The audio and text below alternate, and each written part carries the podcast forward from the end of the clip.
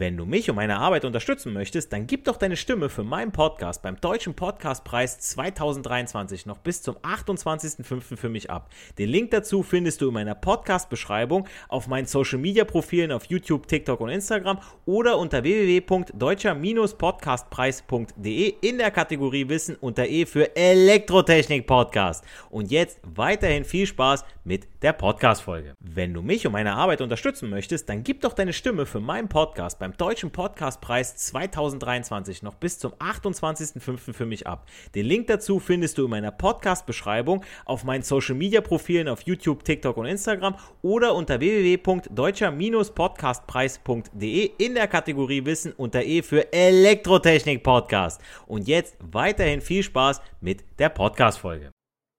Herzlich willkommen zu einer weiteren Folge des Elektrotechnik Podcasts. Mein Name ist Giancarlo the Teacher und ich bringe euch elektrotechnische Inhalte mit einfachen Worten näher und das auch noch für unterwegs. Somit könnt ihr euch weiterbilden, während ihr im Bus, im Zug, im Auto oder aber beim Spaziergang zur Arbeit seid.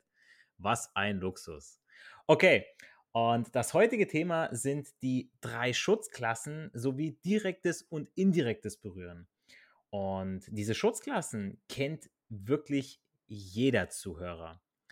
Nicht direkt unter der Bezeichnung oder dem Namen, aber ihr habt safe alle schon elektrische Betriebsmittel, die diesen Schutzklassen entsprechen, in der Hand gehabt bzw. damit gearbeitet. Wenn nicht, dann äh, wart ihr nicht in Deutschland oder Europa unterwegs, vielleicht in China oder so, wer weiß.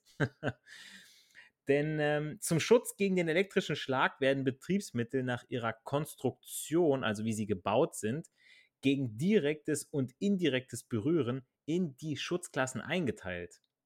Jetzt müssen wir natürlich vorweg für einige erstmal klären, was denn nun direktes und was indirektes Berühren überhaupt ist. Und direktes Berühren ist das direkte Berühren eines blanken Leiters, also dem Kupferleiter, sprich Phase, ja, L1 äh, für den Fachmann, also dem blanken Draht. Ich fasse also direkt an einen unter Spannung stehenden Leiter und bekomme einen elektrischen Schlag. Das ist direktes Berühren. Ich packe direkt an den Leiter, an den blanken Kupferleiter. Indirektes Berühren ist das indirekte Berühren dieses elektrischen Leiters. Das heißt, wenn ich zum Beispiel einen Körperschluss habe, wer das nicht mehr weiß, das habe ich in meiner letzten Podcast-Folge erklärt. Unbedingt mal reinhören.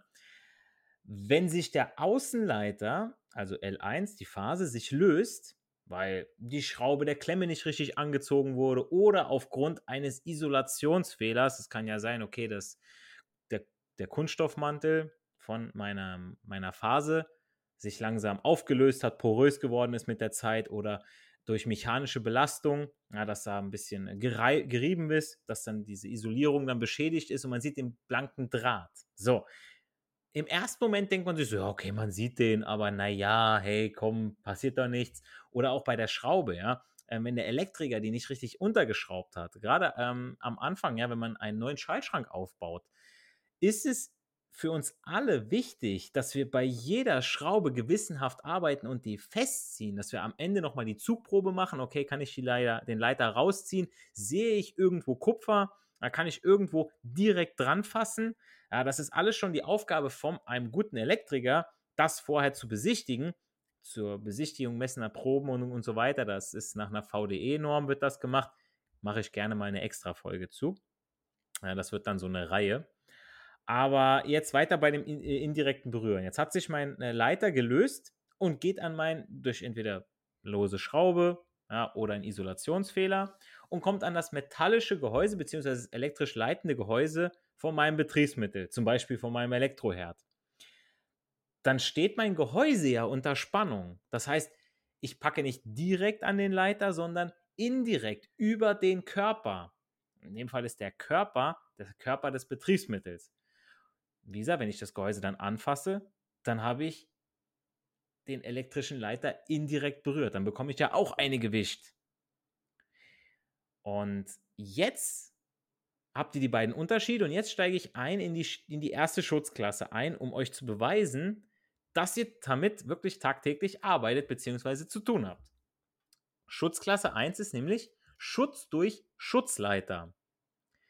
Das Symbol ist dieses Erdungssymbol, also dieser senkrechte Strich nach unten und dann haben wir drei Striche untereinander, drei waagerechte, die von oben nach unten kürzer werden.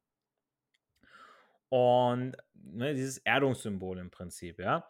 Die Schutzklasse 1 wird bei allen Betriebsmitteln verwendet, beziehungsweise ist da vorhanden, wo der Schutzleiter, also der grün-gelbe Leiter, der Leiter, der uns schützt, ja, Protective Earth, PE, angeschlossen ist. Also der Schutzleiter des Betriebsmittels ist mit dem Schutzleitersystem der Anlage, an die er angeschlossen ist, sprich mit der Schutzkontaktsteckdose, verbunden. Warum Schutzkontakt bzw. Schutz durch Schutzleiter? Ich fasse an das unter Spannung stehende Gehäuse, haben wir gelernt, indirektes Berühren. Aber der Fehlerstrom wird über die Erde, also mein Schutzleiter, den grün-gelben, den PE, wie ich schon gesagt habe, Protective Earth, abgeleitet und die RCD, der FI, löst aus.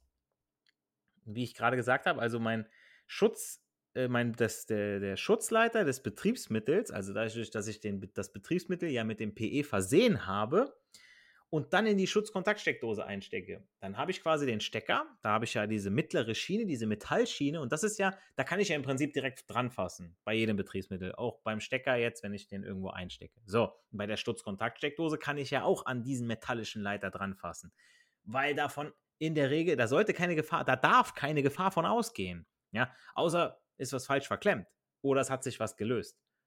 Oder bei der klassischen Nullung bei alten Häusern aufgepasst. Das hat was aber mit Netzsystemen zu tun. Da greife ich schon wieder ein bisschen vor. Nur für den Fachmann, der kennt das wahrscheinlich, der hat davon schon mal gehört.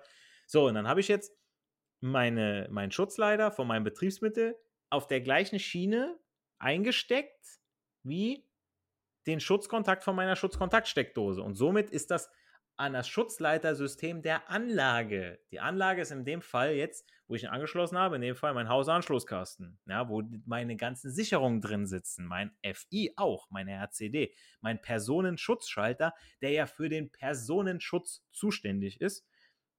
Damit schließe ich den ja dann an. So, Schutzklasse 1, Schutz durch Schutzleiter.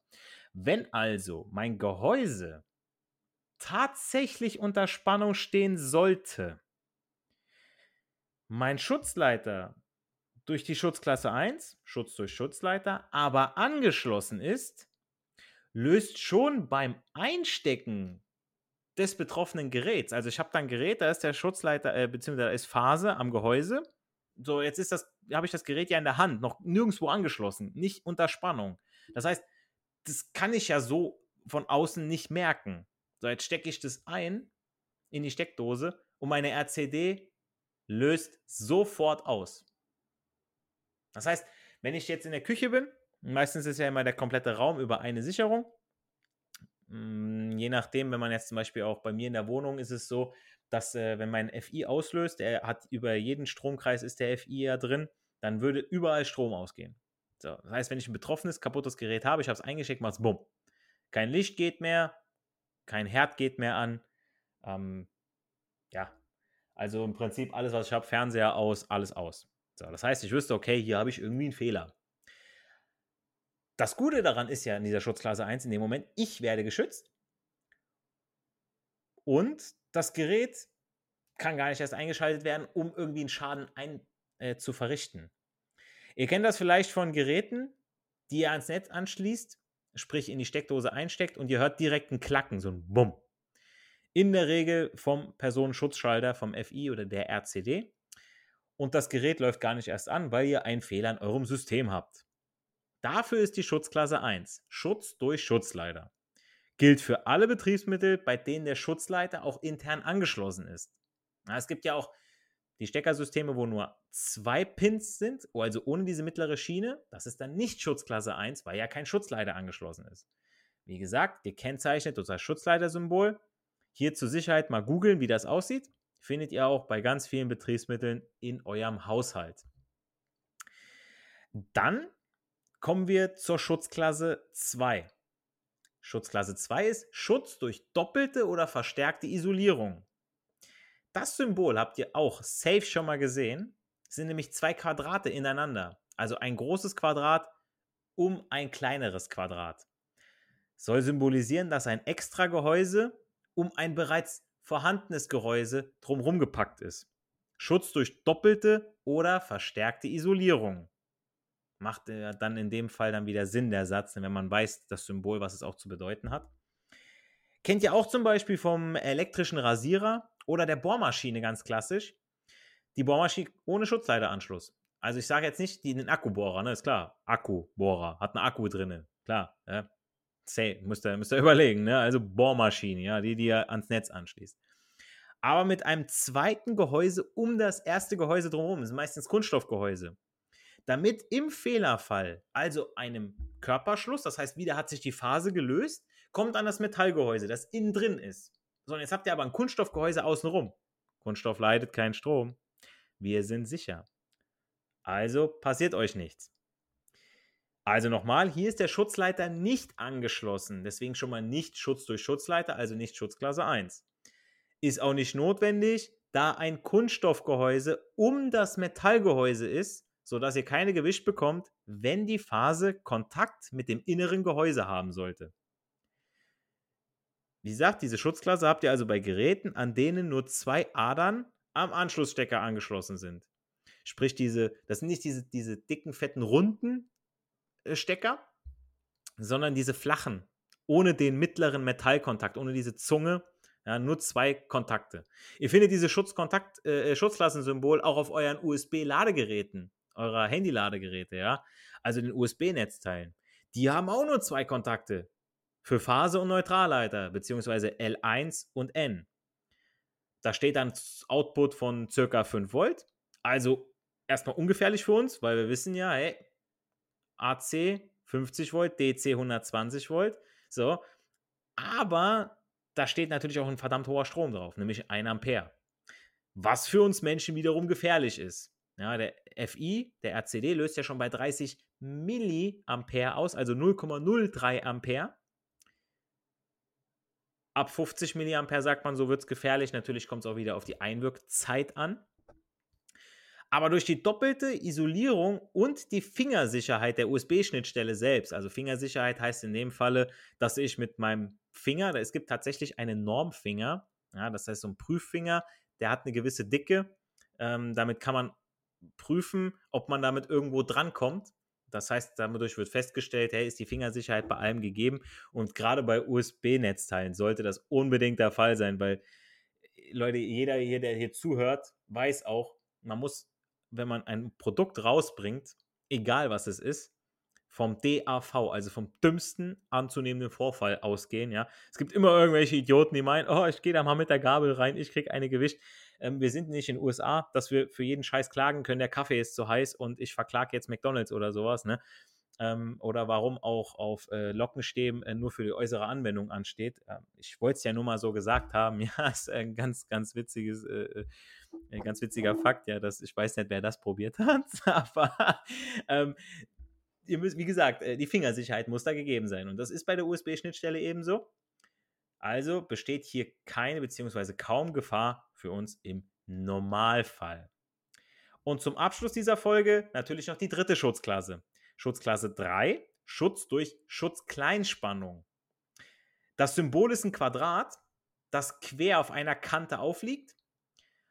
Und dann da drin sind dann drei senkrechte Striche eingezeichnet. Da hat sich wirklich einer mega Gedanken gemacht für Schutzklasse 3. Ja, drei Striche. Sehr, wirklich, ähm, aber gut, man, man weiß es, ja, ähm, ist simpel. Ähm, wie ihr wisst, wenn ihr meine vorigen Podcast-Folgen aufmerksam verfolgt habt, sind Spannungen, habe ich ja auch schon eben erwähnt, unter 120 Volt DC bzw. 50 Volt AC, also Gleich- und Wechselspannung. Für uns gesunde Menschen, also ohne implantierten Herzschrittmacher, unsere Gedanken sind an dieser Stelle bei Christian Eriksens von der dänischen Nationalmannschaft, äh, ungefährlich. So, und diese Schutzklasse findet Anwendung zum Beispiel in Akkus von Bohrmaschinen. Da wird dann auch auf Schutzklasse 1 und 2 verzichtet. Klar, wie kann denn auch äh, da der Schutzleiter angeschlossen sein? Das ist ja nur der Akku. Schutzklasse 2 könnte doppelte Isolierung, ja, braucht aber nicht niedrige Spannung, keine Gefahr für uns, können wir dran packen. Alles gut für uns. Oder aber Spielzeugtransformatoren von Eisenbahnen oder Carrera-Bahnen. Ja, da kann es ja schon mal sein, okay, wir haben alles eingesteckt und dann sind da aber metallische Teile, ja, gerade bei der äh, Spielzeugeisenbahn, könnten wir ja locker dran packen. Ja, leitet ja irgendwo, der Zug muss ja irgendwie fahren. Aber für uns ungefährlich. Wir merken das nicht. Ich steckte die Netzteile in die Schutzkontaktsteckdose und der Transformator, meist ein Trenntransformator sogar. Also damit sind mit Trenntransformator ist gemeint, also damit ist der Eingangskreis unserer äh, unsere Steckdose und alles, was dahinter hängt, also bis zum Hausanschlusskasten. Also unsere Eingangsseite, ja, da, wo, die, wo, unsere, wo wir einspeisen, äh, ist von der Ausgangsseite also dann unsere Carrera-Bahn bzw. unsere Spielzeugeisenbahn, getrennt. Deshalb Trenntransformator, sodass im Fehlerfall mein Eingangskreis unbeschädigt bleibt, beziehungsweise umgekehrt mein Ausgangskreis keine zu hohe Spannung im Fehlerfall abbekommt und eventuell sensible Baugruppen beschädigt werden, ja, weil da ist ja eine ganz hohe Spannung und wenn jetzt der Trafo nicht getrennt wäre, dann könnte halt wirklich über diese leitende Verbindung vom Trafo der Eingangskreis vom Ausgangskreis was abbekommen. Deswegen benutzt man da Trenntrafos. Das ist dann, dann sogenannt galvanisch getrennt. Auch wieder ein Landsmann von mir, ja, Galvani. Äh, da gibt es ganz, ganz coole Experimente mit äh, Froschschenkeln, ja, wie die dann auf einmal zucken und tanzen und so weiter, was man früher gemacht hat. Ähm, ich glaube, da macht heute der Tierschutz nicht mehr mit, aber ähm, wirklich, das war schon genial, wie, was da rausgefunden wurde. Wie gesagt, Schutz durch Schutz, Kleinspannung. Die Spannung ist so klein, dass wir automatisch geschützt sind, auch wenn wir an dem blanken Leiter, also direktes Berühren machen würden, sprich auf den Schutzleiter kann verzichtet werden und auch indirektes Berühren, sprich das metallische Gehäuse, das im Fehlerfall unter Spannung stehen könnte, ist für uns ungefährlich. Somit kann auch auf doppelte oder verstärkte Isolierung verzichtet werden. Ist dann auch wieder so eine Geldsache. Ne? Klar, brauche ich da nicht. Ja? Ich habe so eine geringe Spannung, können wir auf alles andere verzichten. Jetzt habe ich die drei Schutzklassen genannt. Jetzt nochmal zum Abschluss ganz kurz. Ne? Also Schutzklasse 1, Schutz durch Schutzleiter. Schutzklasse 2, Schutz durch doppelte oder verstärkte Isolierung. Schutzklasse 3, Schutz durch Schutzkleinspannung. Und ihr habt jetzt gelernt, so ein bisschen direktes, indirektes Berühren. Ähm, jetzt wird der ein oder andere Fachmann, der jetzt zuhört oder der ein bisschen weiter ist, sich eingelesen hat, noch sagen, ja, es gibt doch aber auch noch Schutzklasse 0. Tatsächlich gibt es die auch. Schutzklasse 0 also gar nichts, null. Das bedeutet nämlich, es besteht neben der Basisisolierung kein besonderer Schutz gegen einen elektrischen Schlag.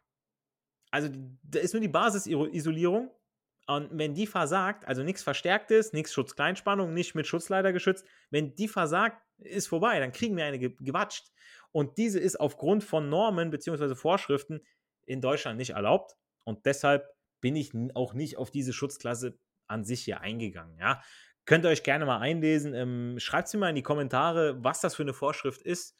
Ähm, ich weiß es jetzt gerade gar nicht aus dem Kopf, ähm, wer die wann auch verboten habt. Könnt ihr mir gerne mal in die Kommentare schreiben. Würde mich mal interessieren. Dann äh, so nice to know Wissen mal wieder ähm, auch aufstocken. Auch ich lerne gerne dazu. Spätestens jetzt sollten es aber alle Zuhörer, aber vor allem ihr Azubis und angehende Elektroniker und Mechatroniker verstanden haben. Wie auch erwähnt, findet ihr die Symbole der Schutzklassen auf diversen Betriebsmitteln in eurem Alltag bzw. Haushalt. Schreibt mir auch mal in die Kommentare, wo ihr welches Symbol ausfindig gemacht habt. Ähm, solltet ihr noch weitere Fragen oder auch Themenwünsche für kommende Podcast-Folgen haben äh, und auch damit ab in die Kommentare auf meinem Instagram-Account mit Hashtag FragGiancarlo. Bewertet auch meinen Podcast auf iTunes, das hilft mir mit dem Suchalgorithmus und dabei euch auch weiter guten Content bieten zu können, bleibt mir eigentlich nur noch zu sagen, nicht für die Schule, sondern für das Leben lernen wir. Wir hören uns bei der nächsten Podcast-Folge. Euer Giancarlo, the Teacher. Save big on brunch for mom, all in the Kroger app. Get 16 ounce packs of flavorful Angus 90% lean ground sirloin for $4.99 each with a digital coupon. Then buy two get two free on 12 packs of delicious Coca Cola, Pepsi, or 7UP, all with your card. Shop these deals at your local Kroger today or tap the screen now to download the Kroger app to save big today. Kroger, fresh for everyone. Prices and product availability subject to change. Restrictions apply. See site for details. Wenn du mich und meine Arbeit unterstützen möchtest, dann gib doch deine Stimme für meinen Podcast beim Deutschen Podcastpreis 2023 noch bis zum 28.05. für mich ab. Den Link dazu findest du in meiner Podcast-Beschreibung auf meinen Social-Media-Profilen auf YouTube, TikTok und Instagram oder unter www.deutscher-podcastpreis.de in der Kategorie Wissen unter E für Elektrotechnik Podcast. Und jetzt weiterhin viel Spaß mit der Podcast-Folge.